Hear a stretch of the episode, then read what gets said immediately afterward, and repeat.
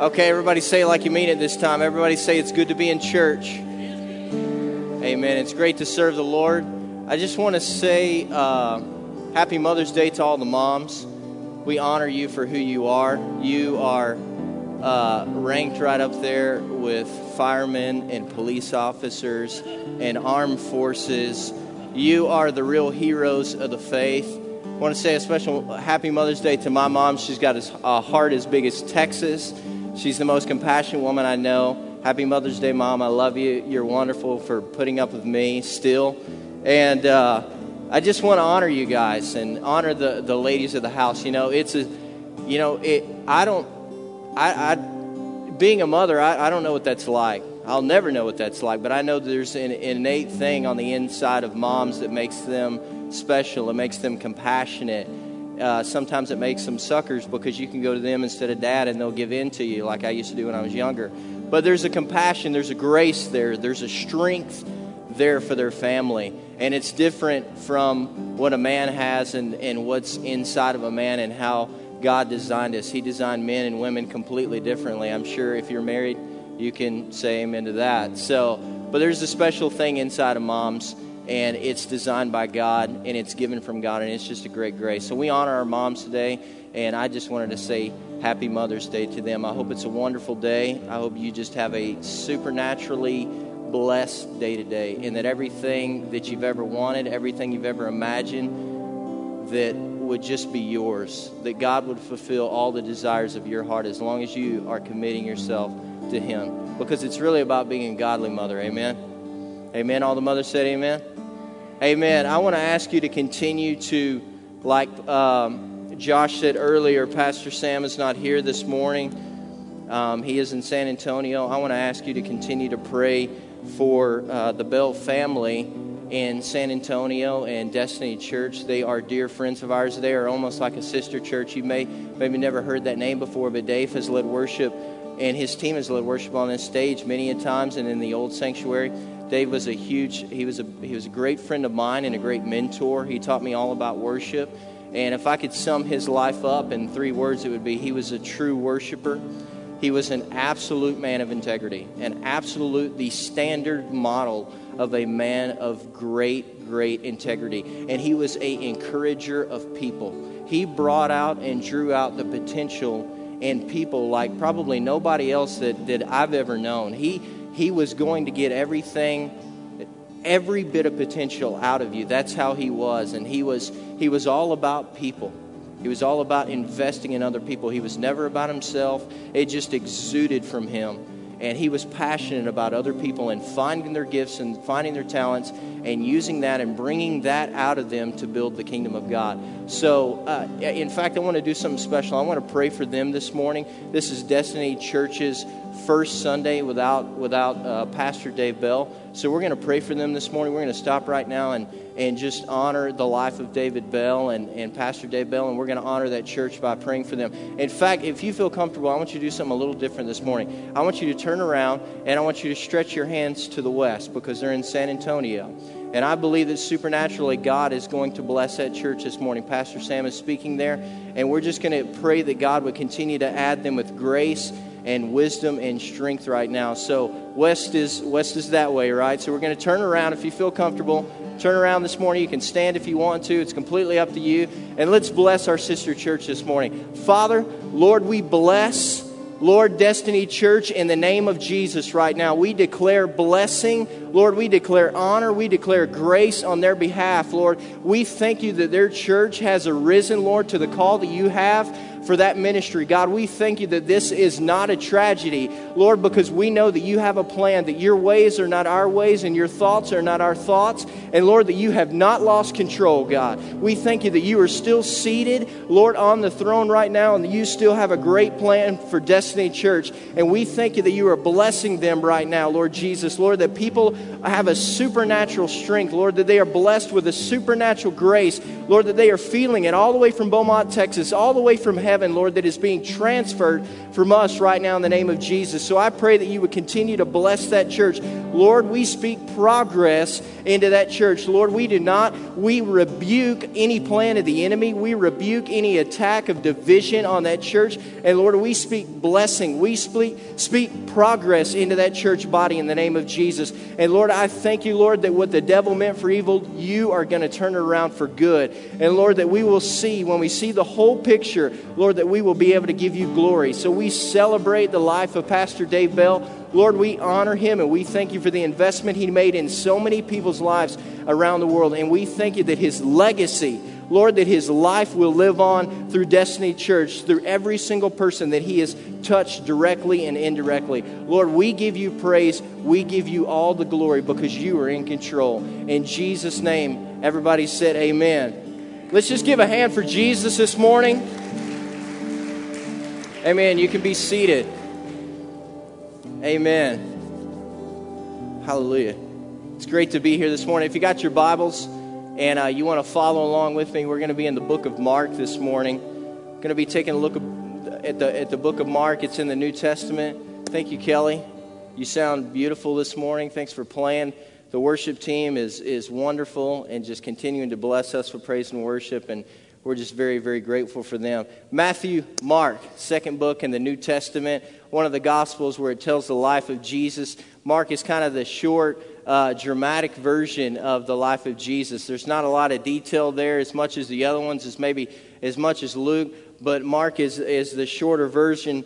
And what I want to talk to you about this morning, and that I was inspired by, and that God's been speaking to me uh, for a while, and I've shared this with some of our leaders here in the church and but I, I, haven't shared it, you know, in a message or a sermon per se, but I've shared it with some, encouraged uh, our, some of our leaders with this message, and it's called writing your story. Writing your story. You know, you may not realize it right now, but you are writing a story for your life. That's what you're doing. Every decision that you make, every choice that you make, you are writing a story that other people will tell long after you're gone. You are writing the story that people will tell not only just at your funeral and not only just at your graveside, but long after you're gone. That your legacy, whether you left a good one, whether you didn't leave a good one, your story will be told. And here's the thing is that most people, most people don't just say, I want to live life, I want to exist in life, and I, I just want to be forgotten after I'm gone. I don't want anybody to ever talk about me. I don't want anybody to say that I did any good. I don't want to, you know, I, I don't want to see any investment in other people. I just want to be forgotten. Most people don't say that. If you do say that, then we'll just have a special prayer service for you after service because you have got to live for something greater.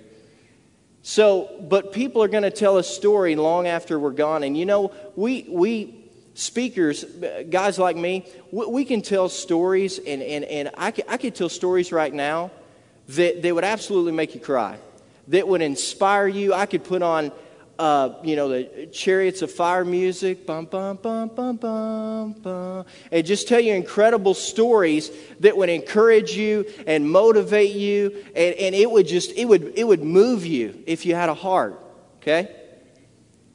It would move you. Emotionally, it would grab you. And we all listen to stories about great people that are doing great things around the world that, that face insurmountable odds and, and they achieve the impossible and they touch thousands upon hundreds of thousands, even millions of people. And we use these stories as inspirational. We watch movies that are inspirational and, and something begins to happen to you on the inside. Something begins to move on you and move through you on the inside where you go, I want to do something great with my life. I don't want to just exist. I want to do something great. I, I, want, I want to be remembered. I want people at my funeral, at my gravesite, long after I'm gone, I want them to talk about me and say, Man, that guy, man, what a story. What a hero of the faith. And we listen to these stories and they impact us and they, and they move us and it causes us to be emotionally. And we leave church or we leave the movie theater and, and we're just in awe and we're so inspired and, and we just think, I've got to do something great. I've got to start a, I've got to start a ministry. I've got to go to a, a, a homeless shelter and help out. I've got to, I've got to do, do something for writing my story. You know, we, we, we hear about guys like Martin Luther King and Abraham Lincoln and George Washington and, and Smith Wigglesworth and in, in the Christian realm and, and, and heroes, absolute heroes of the faith. And we hear about their stories of insurmountable odds and, and what they achieved and how these guys, get this, actually changed the course of history. Martin Luther King absolutely changed history. You know, and, and, and here's the thing that, that most of us don't understand is that your greatest impact won't be made until long after you're gone. You've got to, you've got to see that. You've got to get that. Your greatest impact won't be made until long after you're gone. Dave Bell's impact, his greatest moment, his great impact, won't be produced until long after he's gone. Years from now, we're continuing where people are stepping up to take his place and they're arising and saying, This is what I want to be. This is the story that Dave Bell, that, that, that he lived for me. And I want to live after that. And so people begin to step up and they begin to operate on the gifts and the talents that he brought out of them. And next thing you know, you've got an army because of something that he started. So his greatest impact, just like your greatest impact, won't be made until long after you're gone. Martin Luther King had no idea.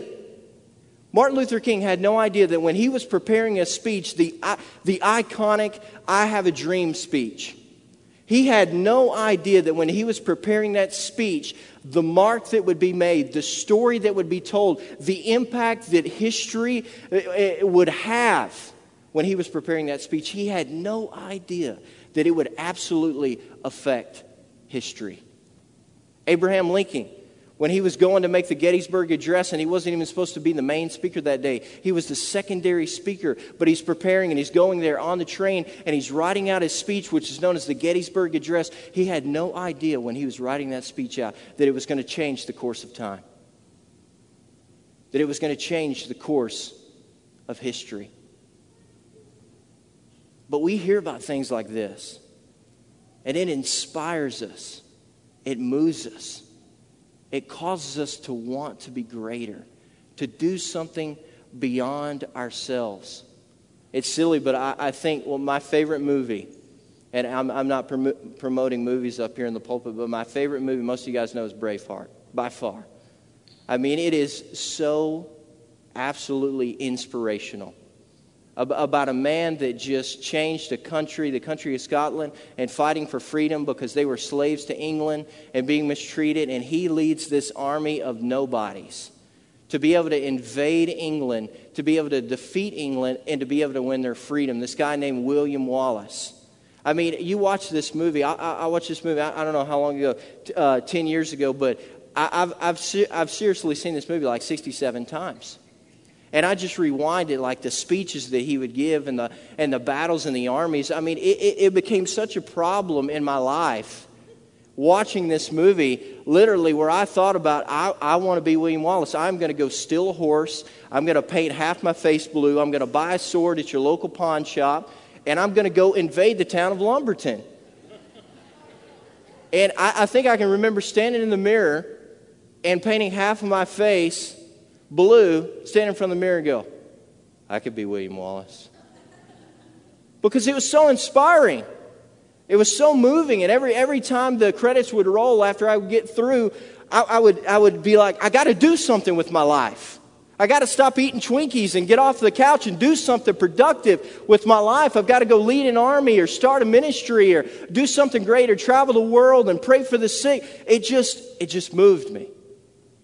It just moved me where when I was long gone, I wanted people to be able to tell a great story about me. Because I realized that I am writing the story that other people will tell about me long after I'm gone. And that today, that you realize that you are writing a story. You are writing a story that other people will tell about you when you're gone.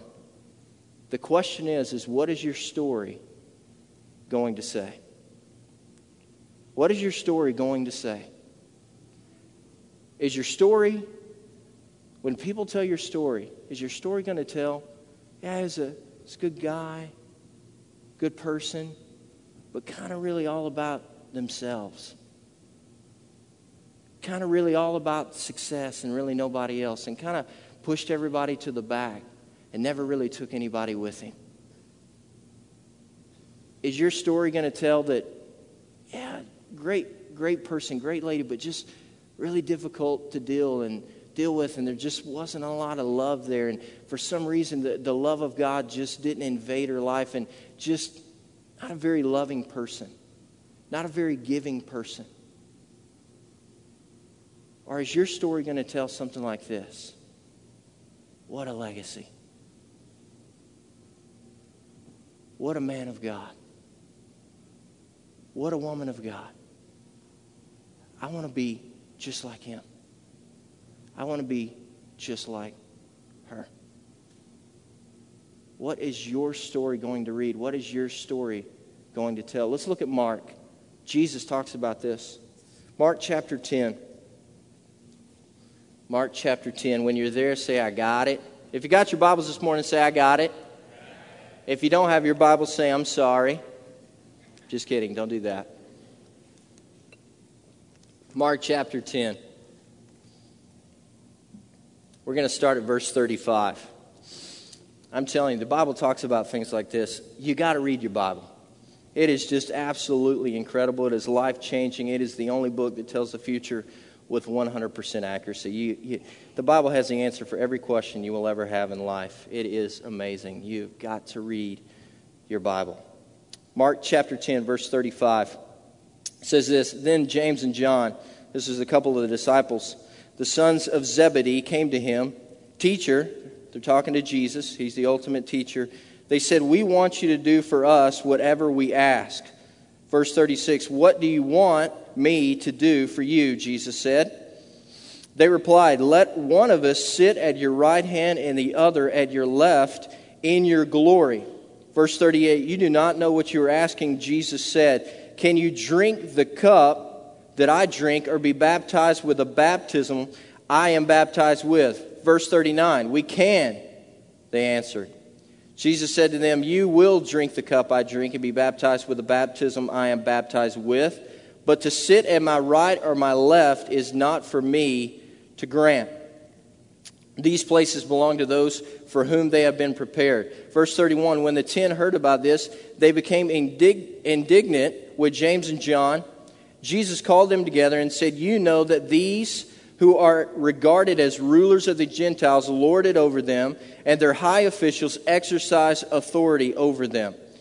Verse 43 Not so with you. Instead, whoever wants to become great among you, catch this, whoever wants to become great among you must be your servant, and whoever wants to be first must be the slave of all verse 45, last verse. For even the Son of Man did not come to be served, but to serve and give his life a ransom for many. I want to read verse 45 again. For even the Son of Man, talking about Jesus, did not come to be served, but to serve and give his life a ransom for many.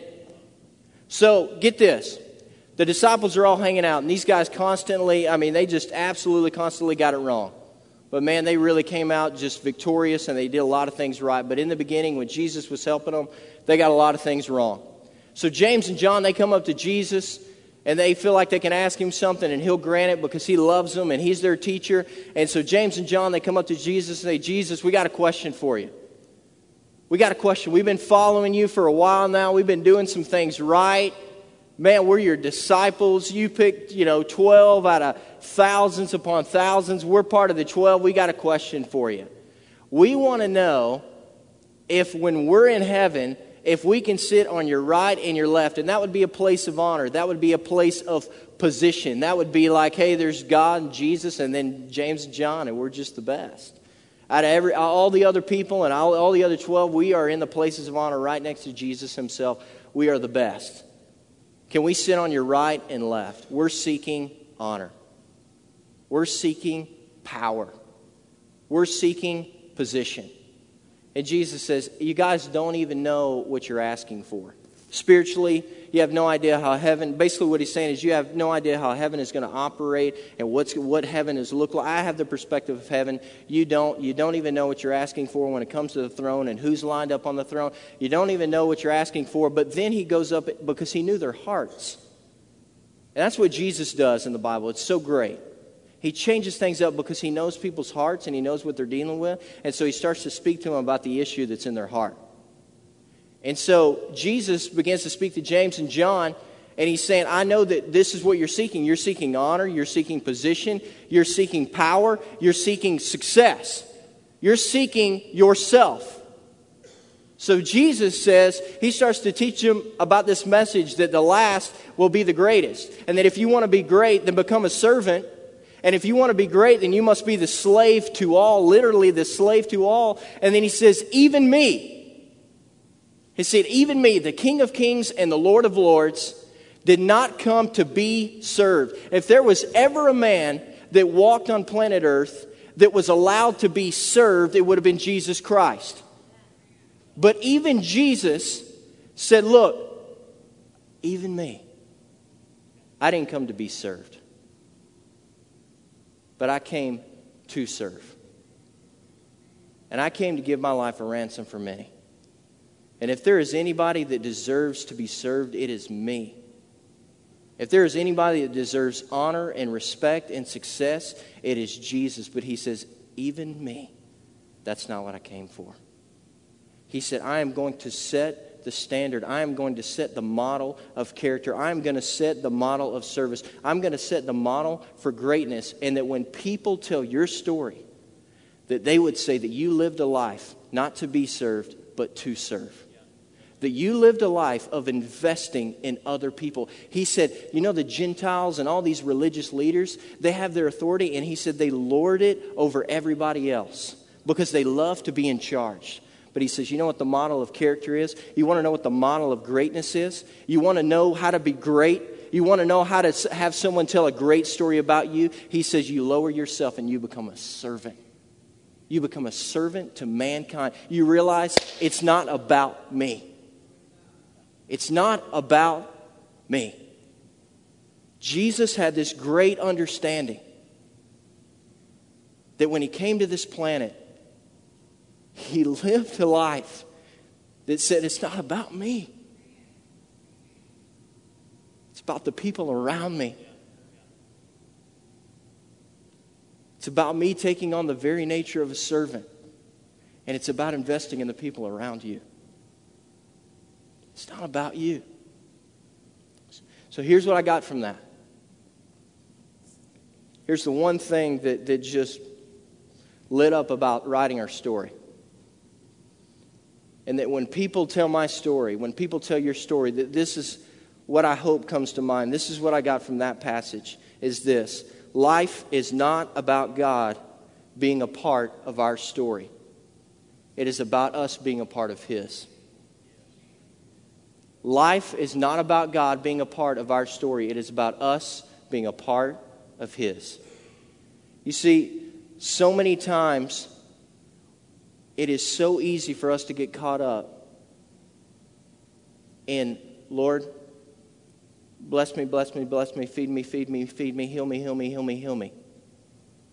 And you know what? And we, we, we you know, it is good to go for God and pray for blessings and pray for favor and, and pray that you would just be so blessed. And that is my prayer for you this morning that you would be, I pray that you would be blessed with great health, that you would be blessed with great finances, that you would be blessed with a great family, that you would be blessed going in and coming out because that's what God has for you. But you know what He's really designed? He's designed for the blessing that He's given to you to be a blessing to someone else.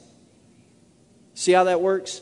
God is designed for you to live a good life and to live life abundantly. Jesus Christ said, I have come that you might have life and have it more abundantly. But He's given you abundant life so that you can go and pour into someone else so that you can go and spread some more life abundantly. That He's blessed you with resources, He's blessed you with time, He's blessed you with great health, He's blessed you with great money. Why? So you can go and use those resources to make a difference in the world around you. Because it's not about what God did for me. And He does some great things for us. But it is in the middle of us understanding, it is in the middle of the perspective that is about me being a part of His story. It is not with the perspective of what can God do for me. But God blesses us. But it's all in this perimeter. It's all with this perspective of us being a part of His story, us being a part of His plan. You know, th- th- this past weekend I was in San Antonio celebrating the life of Pastor Dave Bell, and that is the life that he lived. That everything that he had was used to be a blessing to someone else. That, that there were pastors that say whenever he bought something for himself that he would enjoy, because it's good for us to have things that we enjoy. That's okay. The blessings of God are a good thing as long as we use them to bless other people, to be a part of His story. It, it, so many people said that, that he knew that when he was buying those things that he enjoyed, like he, he loved cars, he loved uh, nice cars and fast cars, and that he knew that when he was buying these things that he would enjoy himself, he was only going to turn around and use them for the church. Sure, take it, borrow this vehicle, take this, take my instruments, take all, all my possessions, you, just use them. He knew that he was really buying that not only just because he liked them, but because he was going to be a blessing to someone else with what had been given to him. Because he modeled a life. He modeled a life of it's not about what God can do for my story, it's about what I'm able to offer to be a part of his story. I remember riding with him, and, and I remember riding with him, and, and uh, we were coming back from a men's retreat. And uh, we were going to get some to eat. It was just me and him. And he's a worship, he was a worship leader and a pastor. And many times he did both on a Sunday morning, which is just probably, uh, I, I, don't know because I don't sing. So it's probably taxing and, and exhausting to do all that and then speak. But it's just, it was his life. It's what he did. He was a servant and he used his giftings and and you know we were talking about the next sunday morning i was going to be at their church and he said i'm going to lead worship. I said what do you got to do for in the morning? Are you speaking? He said actually i'm leading worship and speaking in the morning. I go wow man you're going to double duty? I'm sure that's exhausting. You, you, don't, you, don't you, got plenty of worship leaders. Why don't you why don't you get them to lead worship just relax and just speak and take it easy and just love on people. I can say, You're going to lead worship and speak all in the same day? And he looked at me, so sincere, looked at me right in the eyes, and he says, Ryan, I'm just a doormat for Jesus. I'm just a doormat for Jesus. I don't care about everything it takes from me. I don't care about how tired I get. I'm not thinking about myself. All I'm thinking about is how can I be a part? How can I be a part of God's story? How can I be a part of what He wants to do through me? Because life is not about God being a part of our story, it's about us being a part of His. And you know, guys, it is so easy for us to get caught up into just living for ourselves. It is so easy for you to get caught up in just living for yourself. But here's the thing living for yourself is way too small of a thing for you to live for. Living for your life just for yourself is way too small of a thing for you to live for because it's about other people, it's about investing in others. I'll give you a scripture. Philippians 2 7 says this, talking about Jesus. Paul's writing the Philippians, and he's, he's telling them, he's saying that you've got to take on the nature of Jesus, that you've got to take on the model and the character of Jesus and everything that he modeled. Philippians 2 7 says this, that he made himself nothing, talking about Jesus, taking on the very nature of a servant. It says that he made himself nothing, that even though he was everything, Even though he was the Messiah, even though he was the Savior, even though he was the King of Kings, he was the Lord of Lords, he was the Son of God, he was also Son of Man, but he was the Son of God. He was the one that we worshiped. He was one, he was, he was the one that we were waiting on. He was life and breath to them. He was life and breath to us. But even though he was all of those things, he was the great healer. Even though he was all, all those things, it said that he made himself nothing, taking on the very nature of a servant. He made himself nothing by dying for a generation, by dying for a world that didn't really deserve it that he made himself nothing, even though he was great, even though he was the Son of God, that he made himself nothing by taking on the sin of the world, that he became the Lamb of God who takes away the sin of this world. That even though we didn't deserve it, that even though we didn't deserve the grace of God and the love of God because we had blown it and we were not modeling his character, even though we didn't deserve that kind of him taking on nothing, it said that he made himself nothing, that he lowered himself, taking on the very nature of a servant, and that he gave his life for the sake of you and me by the grace of God, by the love of God, by the goodness of God, that God was so great to us that He gave up not His extra Son, but His one and only Son, so that we would have a relationship with Him. You know why? Because God is interested in people. Because God is a believer in people.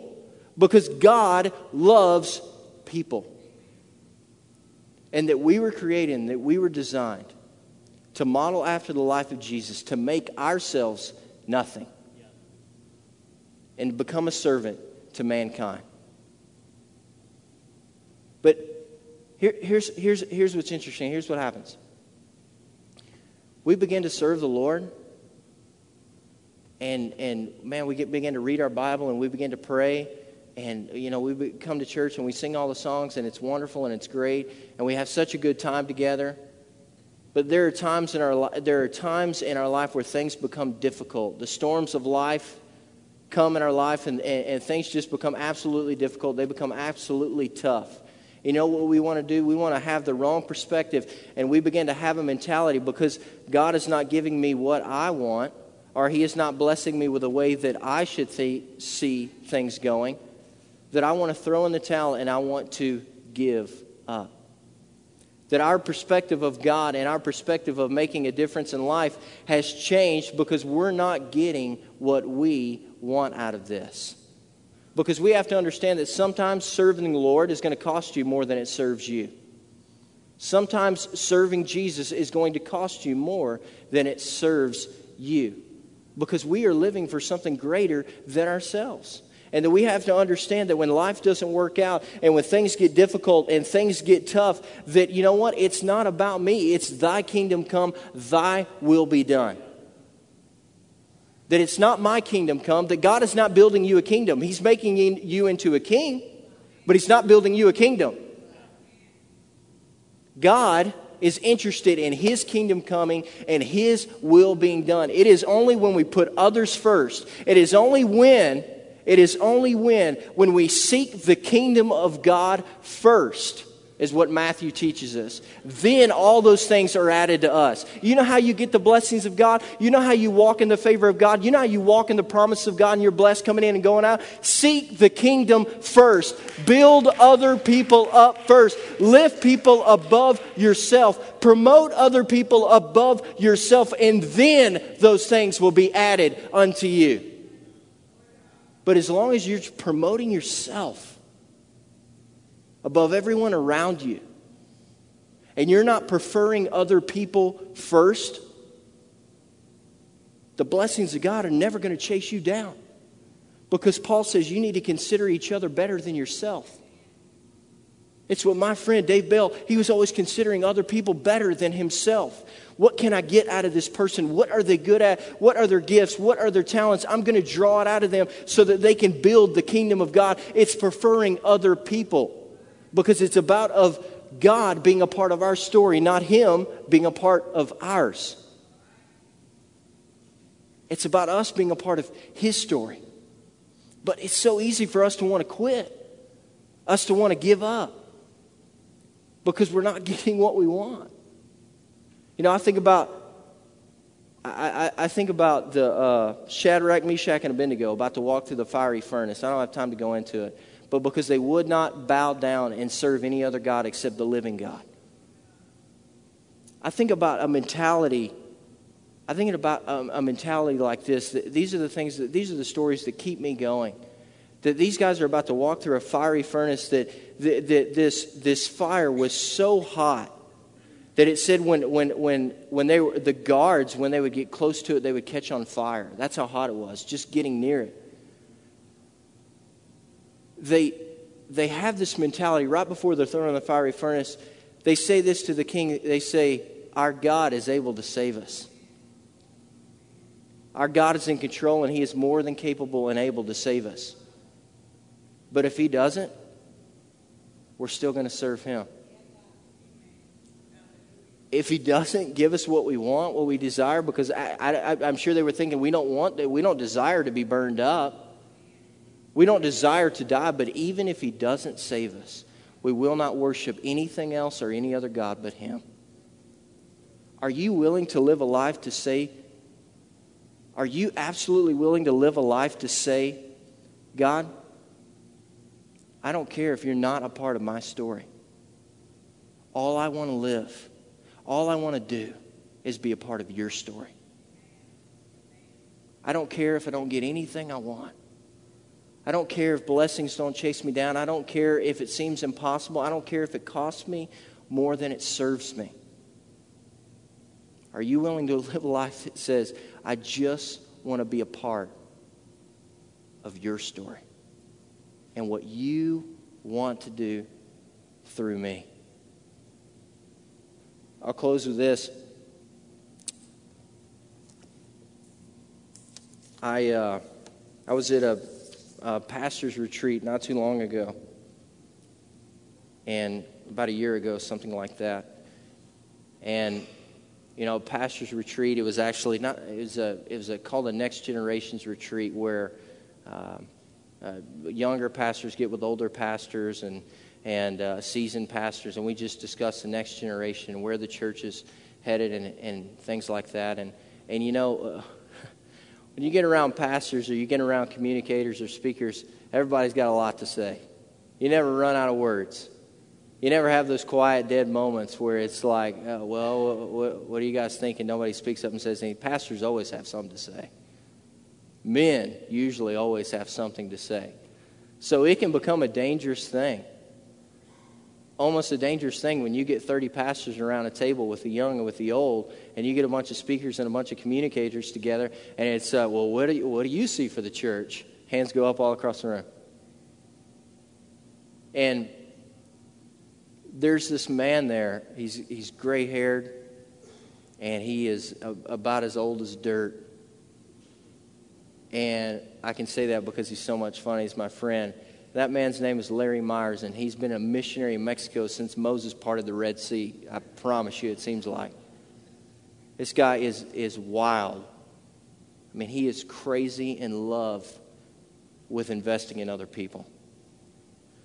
Larry Myers is responsible for, for birthing hundreds of churches in Mexico, loads of medical facilities and orphanages and, and, and leading probably thousands upon ten thousands upon hundreds of thousands. There is no real way to keep count. The direct difference and the indirect difference this guy has had on the country of Mexico, I mean, most of us probably may not even achieve that in a lifetime, in 10 lifetimes. He is always busy about building the kingdom of God, investing and people, and it exudes from him. You ever met somebody like that? When you just meet them and you just walk up to them, they just exude Jesus. They exude the heartbeat of God. That's this man. And we sat around this table discussing the next generation and where church was headed and all these ideas and everything like that. And everybody's got an opinion. And Larry Myers speaks up. And he's got a booming voice. It's like you're at Tinseltown Theater when this guy speaks. He's got a booming voice. Begins to go into this speech to tell us pastors to speak to every single one of these pastors and say, It's not about you. He said, It's not about you, it's about what God wants to do through you. And he said, I was, I was nothing. He said, I was nothing, and he described himself as a, as a broken old piece of PVC pipe from Louisiana. He said, I was nothing but a broken old piece of PVC pipe that God kicked around and picked up and started to f- form into shape and blew into my life and blew the crud out. And he said, and then God started to flow through me. And he said, We've seen hundreds of churches, and we've seen thousands upon thousands of thousands of people born again, and surgeries been done that weren't possible because I allowed God to form me and to shape me and to begin his to write his story through me. He looked at us with authority and, and with tears in his eyes and a conviction that burned in his heart. And he says, You need to lead your church understanding that it's about other people, that it's not about you, that it's not about the success that you're going after. It's not about the treasures that you're building up on this earth that moth and rust will only destroy. That souls is the only currency in heaven. That people are the only thing that you, that you can absolutely bring with you to heaven that this life is not about you. And then it is time that we have a conviction and a passion and it burns in our heart that with every decision that we make, with every choice that we encounter, that we consider okay, is this about God being a part of my story? Or is this about me being a part of His? Who is this really for? Living a life that Jesus modeled, making himself nothing, taking on the very nature of a servant. I don't know about you, but I kind of want to be like Jesus. And Jesus was an investor in people. And Jesus was only interested in the story that his Father was going to flow through him. Let's pray today. Father, Lord, we love you so much, God. And we thank you that we thank you that this passage has been preserved